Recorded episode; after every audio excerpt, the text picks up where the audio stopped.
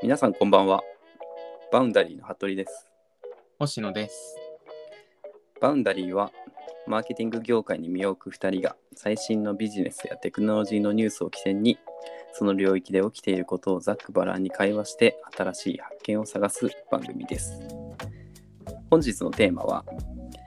ハーゲンダッツの感動体験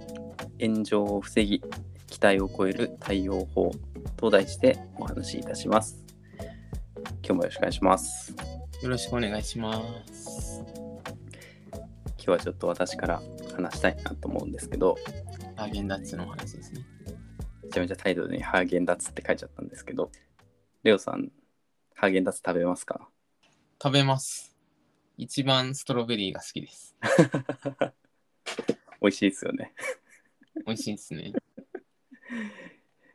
いや僕もあの結構アイス好きなんですけどハーゲンダッツもとりあえず結構いっぱい食べちゃうんですけどあの先日事件が起きてはいはい事件アクシデントというのか、はい。ちょっとそれの時にあーなんか今の炎上とかについてとかいろいろ考えたことがあったんでちょっとそういう面を含めて話したいなと思うんですけど、はいはいはいはい。あの先日僕あのスーパー近所のスーパーでアーモンドバターサンドっていうのを買ったんですよ。アーモンドバターサンド味のハーゲンダッツですか？あそうですそうです。カップとバーとクリスピーサンドがあると思うんですけどええそのクリスピーサンドのアーモンドバターサンドっていうのが最近出ていてでそれを買ったんですね。で袋に入れてで持ち帰ってきたんですけどで夜食べたら食べようとしたら、うんあのアーモンドバターサンドって、まあ、クリスピーサンドってウエハースに挟まってると思うんですけどうん。ウエハースが片面がもうボロッボロになってたんですよ。もうあのハーゲンダッツっていう文字全然読めないぐらいに ボロボロになっててなるほど。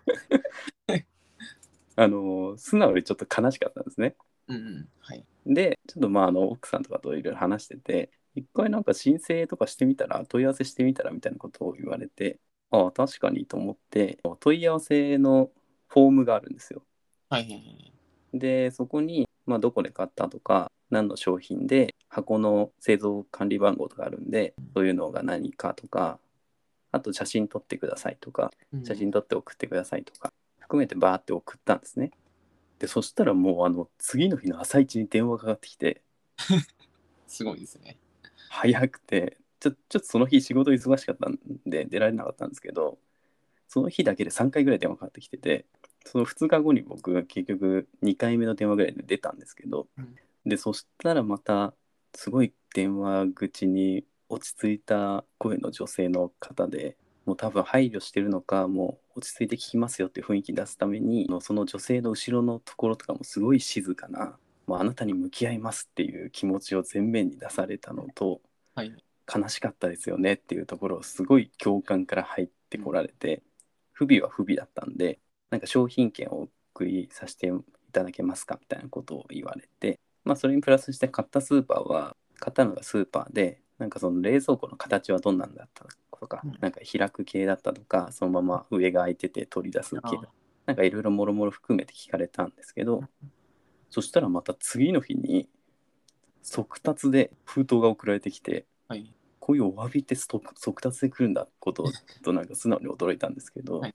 でそこになんかお詫びの A4 の用紙となんかハーゲンダッツの秘密っていう冊子とであと商品券と対応へのなんかアンケートみたいなのが送られてきてでまあその商品券も僕買ったの結局不備があったの1個だけなんですけど、ハーゲンダッツの商品券あの1枚で2個買えるんで2個と交換できるんで比較的にこのクリスピーサンド1個買って不備だったけど2個分改めて手に入れてくださいねっていうか、うんそういう商品券が送られてきたんですね。うん。でなんなんていうんかねこのちゃんとしてるなっていう感じがもうすごいひしひしと伝わってきてでなおかつやっぱ昨今ってちょっとした炎上というか変なことがあるとすぐ書き込まれたりとかすぐクレームになったりするとかするじゃないですかインターネットに書かれてはい。多分もう本当にそういうところまで考えてケアしてんだなっていうところがすごい出ていてなんかこの顧客体験ってものをやっぱこう不良品あった時ってこう感情うねうねしてるんで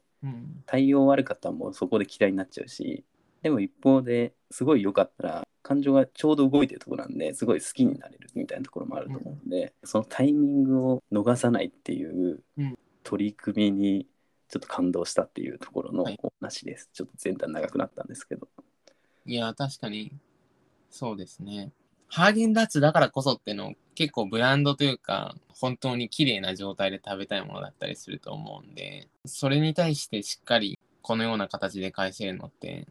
やっぱりブランドというか企業がちゃんとしてるなっていうのはすごい思いましたね。これと似てることでちょっと違う例になるんですけど去年か一昨年かちょっと忘れちゃったんですけどピエール・マルコリーニのチョコがバレンタイン当時に届かない問題がすごい話題になった時があったんですよ。あったな、そんなこと。連絡が一切来ないのに2月14日になっても事前予約したやつも誰も届かなくて結構炎上してて当日ないとあまりバレンタインデーのチョコって意味半減どころじゃないじゃないですか。なのでそれも含めてそういうところの対応って普通の販売の中では小さいところかもしれないんですけどその対応をいかにきちんとしていくかってちゃんと顧客をつなぎ止める意味ではかなり重要だなってその時にも思いましたね。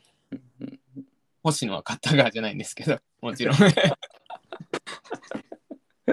まあ多分相当な人が予定外すぎてどうしようどうしようってなりましたよね。その最終的に返金対応もしたっぽくて、なんかすんなり多分返金対応をした場合は、まあある程度渡す側との関係性があった場合に限ると思いますけど、まあ今回の対応はそれでよかったかなってなったと思いますけど、最初そんなにすんなり返金対応って感じでもなかったし、2月14日当日に遅れますのメールもあったんだかなかったんだかって感じっぽかったんで、それで結構顧客逃しちゃうと、一出来事ですけどかなりもったいないなっていう。まあでも実際こうアイスクリーム市場もなんか調べたんですけど2011年が4058億円とかの売り上げから今もう2020年で5100 5100とか200億ぐらい、5197億ぐらいになっていて、もう本当に右肩上がりで成長してる市場なんで、でなおかつ、すごいアイス増えたじゃないですか。増えましたね。最近増えましたし、新しい商品も結構な速度で出てきてないですあそうそうそうそうそうそうそうだから、一人のユーザーのその1回の体験を逃しちゃったら、うん、本当に顧客の転換っていうのがすごいすぐ行われちゃう市場感かなと思っててもともとハーゲンダッツがその完璧を目指すみたいなブランド理念を掲げている、うんデデリケイティッド・トゥ・パーフェクションかなっていう理念掲げてるんで、まあ、それを多分顧客のお客様対応とかにも踏まえて何でもやっていきますよっていうところの姿勢がありきだとは思うんですけどこう SNS とかがあるからこそ今逆に僕はこういう体験でポジティブに結果的に捉えたんでこうレオさんにはい。ハーゲンダッツの対応は良かったよっていうところを話すっていうことは僕だけじゃなくてレオさんに対してもポジティブっていうハーゲンダッツポジティブだよねっていう情報が送られたみたいな形だと思うんで対一人に対する顧客体験ではなくなってきているっていうところがうん。すごい出てるなっていうところが、まあ、今回のちょっと出来事で感じたって点ですね。うん、そうですね。まあ SNS も含めて対話が、顧客同士が対話する機会が増えてますし、対話できるようになってるんで、おすすめもしやすくなってると、やっぱり広告として企業から、まあ、マスから各顧客に一斉のメッセージを流すんじゃなくて、顧客同士の対話の中でどうブランドが認知されるか、どうブランドがおすすめされるか、その対話を生み出せる感動体験を、まあそれがマイナスのところからしっかり顧客対応することで、やっぱりこの会社ってよかった、このサービスってよかったって思ってもらえるか、もちろんプラスのところを積み重ねることでファンになってもらうケースもあると思うんですけど、そこは顧客に対してかなり深く踏み込むっていうのは、今の時代結構大切かもしれないですね。それを均質的にやったら誰もファンできないけど、それを絞ってやれば、ファンになってくれる人が100分の1でもいいから現れて、そのファンになってくれる人がさらに周りの人に広めてくれることによって結果、全体量としてもファンが増えるみたいなエコシステムやっぱありそうだなとは思っていますね。かそのツイッターとかいろいろハーゲンダッツも Facebook、インスタ、ツイッターにあと LINE とかも含めていろいろやってるんですけど、うんなんかそのツイッターとかのツイートで見てた時に新商品が出た時にハーゲンダッツだから間違いないよねみたいな投稿とかが結構多いんですね。でやっぱりそれってまあブランドってよく人に例えられますみたいなこと言うと思うんですけど、ハーゲンダッツっていう人というかブランドができててそこなら安心だよねっていうのをまず構築できてるところは素晴らしいところでただ多分そこでいかにこう裏切らないかっていう一貫性のあるブランディングみたいなところを多分その顧客の対応もそうだし商品の発信の仕方もそうだしかといってこう SNS で近づきすぎたらこうちょっと高級感のあるみたいなところの軸もぶれちゃうからいい感じの線をどこで持つかっていうところが、まあそのマーケティングの多分手腕にチャレンジというかうん。調整がしがいがあるところなのかなとは思うんですけど、うん。マーケティングもです多分そこまでいくと企業小さい企業であればそれぞれの部署がやってることってまあある程度上の人が管轄してて同じようなパーパスを突き出せると思うんですけどハーゲンダッツみたいにでかくなってきちゃうと反則部がやってることは反則部がやってることだし CRM カスタマーサポートがやってることはそういうことだしマーケティングはこれでってバラバラになっちゃって全体のストーリーとしてあれ？ブランドぼやけてるなってなっちゃうことってやっぱり多いと思うんですよ。セールス求めすぎると、例えば反則と、てか反則流通とマーケティングにお金投資しすぎて、カスタマーサポート人足りなくなって、ハーゲンダッツの事例みたいに、ちゃんとサポートできる体制がそもそもないとか、まあ、やりたくてもできないとかになったりするんで、それがこの規模になってもしっかりできてて、今回の話を聞く感じ、かなりちゃんとできてるなと思ったので、そこはガバナンスなのか、すごいさすがだなっていう気がしますね。まあ一応なんかお客様満足への取り組みみたいなことも書いてて何か不具合とかがお客様から言われた際に関係部署とか生まれてシステムで連絡が行き渡りますみたいなこととか、まあ、的確に迅速に対応しますみたいなことも書いていて、うん。まあ、それって商品開発もそうだし品質保証的なところの立場もそうだしそれこそ広告もそうだしリスクあの物流みたいなところもそうだしうん。一気通貫でつながってないとうん結構厳しいところかなとは思うんですよね。すごいですよね。多分、服部さんもマーケティング業界に身を置く中で感じたことあると思いますが、部署違うと本当に 全然会社でもつながってないなって思うことめちゃくちゃあるじゃないですか。めちゃくちゃありますよね。それがなんなら一番の課題なんじゃないかぐらいの。なので、それができてるのはすごいですね。もう IT なりマーケなりうん、経理なりホームなり、なんかもういろんな立場といろんなプライドを持った方がいるんで、あとちょっと話戻るんですけど、アイスクリーム市場って5000億円もあるんですね。っていうのにちょっとだけびっくりしました。いやなんかそれがあるらしいですね。日本の GDP500 兆円なんで、ってことは、1000円使ったら1円はアイスクリームに使ってるぐらいは食ってるってことです。結構でかいなと思って。いやそれでアイスクリーム白書っていうなんかデータがあって、そういうところのデータだと、まあ、50%以上の人が1週間に1回以上アイス食べてますって言ってて、えヘビーユーザーはもう毎日、毎日以上ー、うん1。日23個みたいなところとかはい。すでやっ。ぱり販売の拠点はやっぱスーパーが7割ぐらいということを言っているので、うんやっぱそこで一気に買っちゃうとか1個のアイス買うのもあるし、まあ、箱でパッケージで買うみたいなところもあるのかなと思うんで、まあ、家族形態もいろいろあったらいろいろ違うと思うんですけどでもそれぐらいあるらしいですね。うん。アイスクリームはなんか、あんまり競合がいないというか、確かに代替はないですよね。デザート、うん、デザートとはちょっと違う気がしますしって感じがします。でも昔はハーゲンダッツも高級なアイスクリームだっていうところの市場感動してたけどやっぱ昨今はそのコンビニとかもいろんなスイーツとかも出てきてるんでうんそういうなんかスイーツ市場にの一環としてアイスがあるっていうところが業界としては変わってきてるところみたいなところはあるみたいであなんか CM もあれですよね。どっちかっていうと、今までの晴れの日、ちょっと CM の内容ちゃんと覚えてないですけど、晴れの日にご褒美だ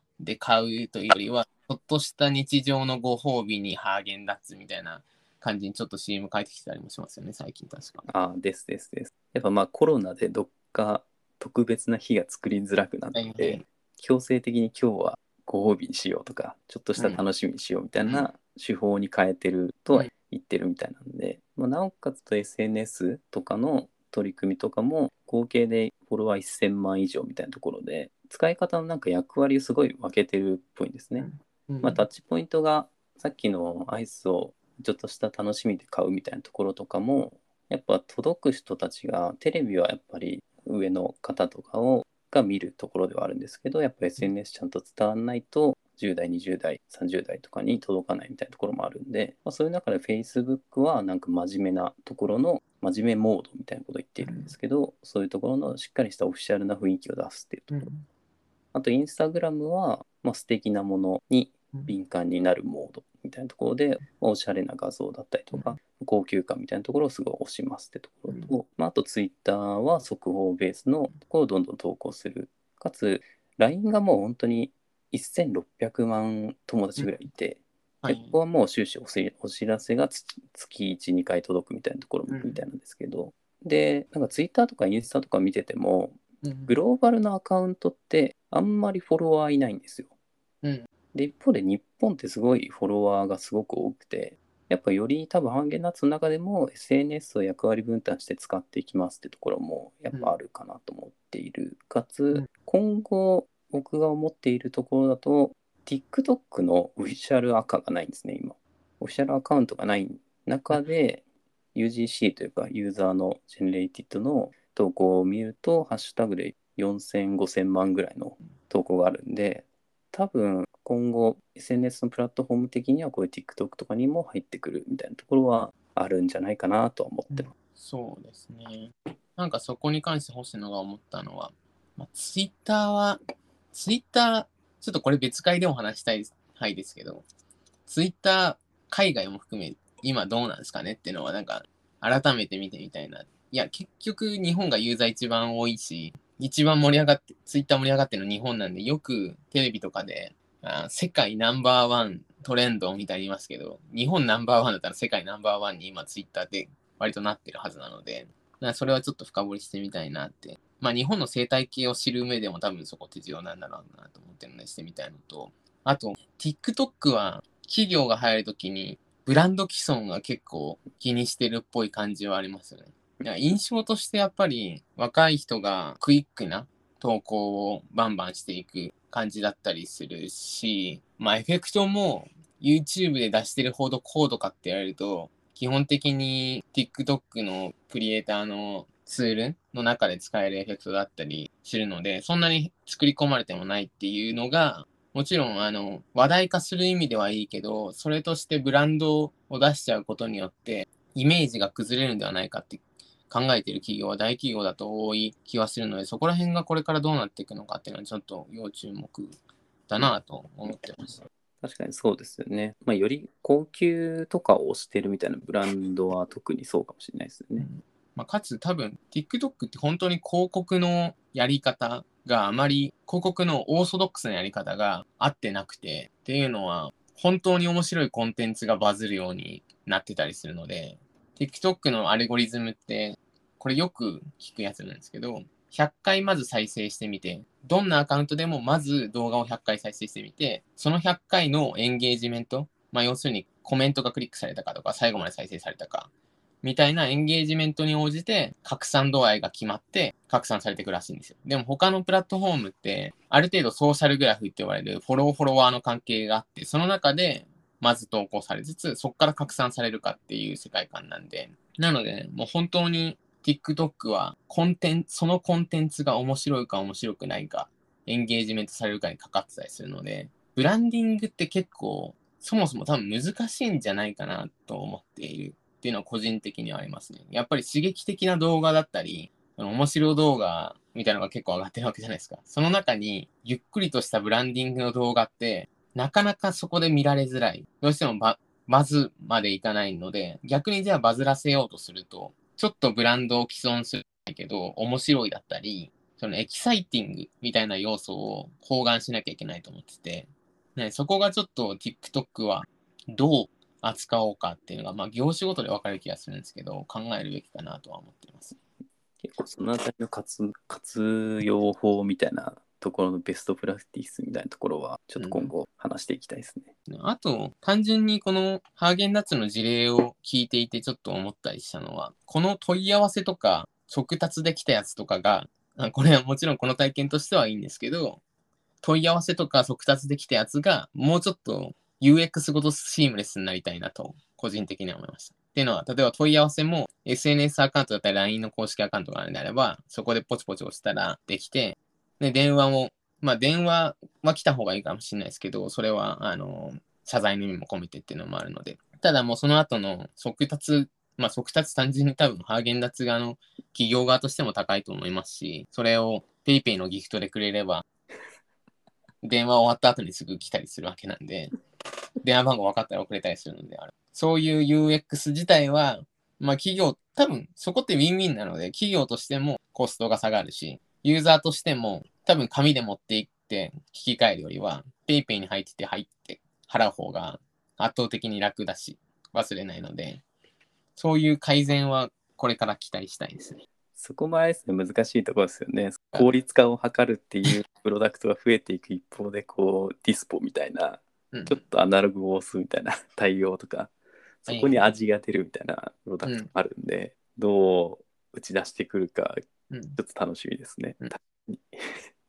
そうですね。なこの問い合わせのフォームで打つとか、商品券とかは、デジタライズしても何が、何も価値が変わらないと思ったんで、星の的に効率化すればいいなと思って。一方で電話に関しては、それをオートメッセージとかにすると、感情こもってなすぎて、お金払うだけかいって話になっちゃったりするんで、そこは人がうまく介在して、ハイブリッドであるみたいな形がいい気はしますね。一番ただそこをやっぱ深掘って直接話さないと多分商品開発とか改善の要素を引っ張り出せないんでしょうね結う局。ん。確かにそれもありますね。だからまあそこのなんか電話に変わるみたいな手法が今後出てくるのであればいいのかもしれないけどなんかアナログで聞いていくってところも多分外せないのかなっていうところはあるんでまあうまく融合というか活用効率化の部分としっかり聞くところを交えながらやっていくのはやっぱり重要なんですかね。そうですね。ただ、星野が割とテクノロジーオタクなんで、結構最近、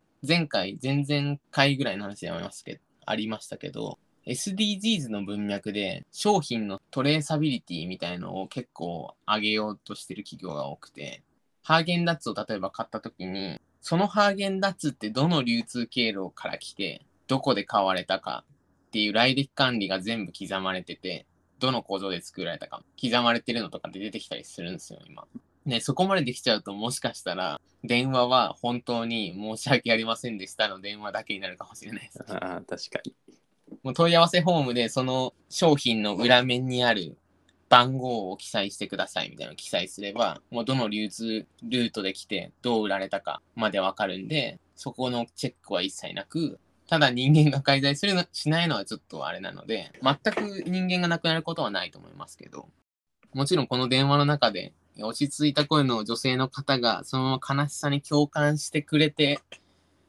終わりっていう未来もあるのかもしれないですねって思います。どうなんでしょうね。そこの、確かにな。面白いですね。その未来をうん考えでも一泊起きそうじゃないですか。その悲しさに共感した後に冷静にスーパーの あのどんな冷蔵庫だったかって聞くのちょっと一泊起きそうだなって思ったんで、なんかすいませんって言いながらあれだなと思ったんで、そこは確かに確かに。解決される可能性はあるかなって気がしますね。っていうところでこうカスタマーサービスみたいなところも踏まえたデジタル化とまあ顧客体験みたいなところと、まあ、SNS の活用みたいなところで結構発見と考えさせられるところがあったんで今回はこのハーゲンダッツの話をさせていただきました。そうです。ここら辺の話で言うと、星野も Amazon の、えっ、と、Putting the Customer at the Center of Their Own Universe っていう、Amazon のパーソナライズするときの指針ですかね。まあ、顧客を宇宙の中心に置くっていう、そこら辺の思想の話とか、あと、ザッポスって知ってますか？いや知らないです。Amazon が買ったのかな？買った靴を売ってる EC なんですけど、アメリカで顧客体験で有名な会社で、ちょっと一例だけパッと話すと、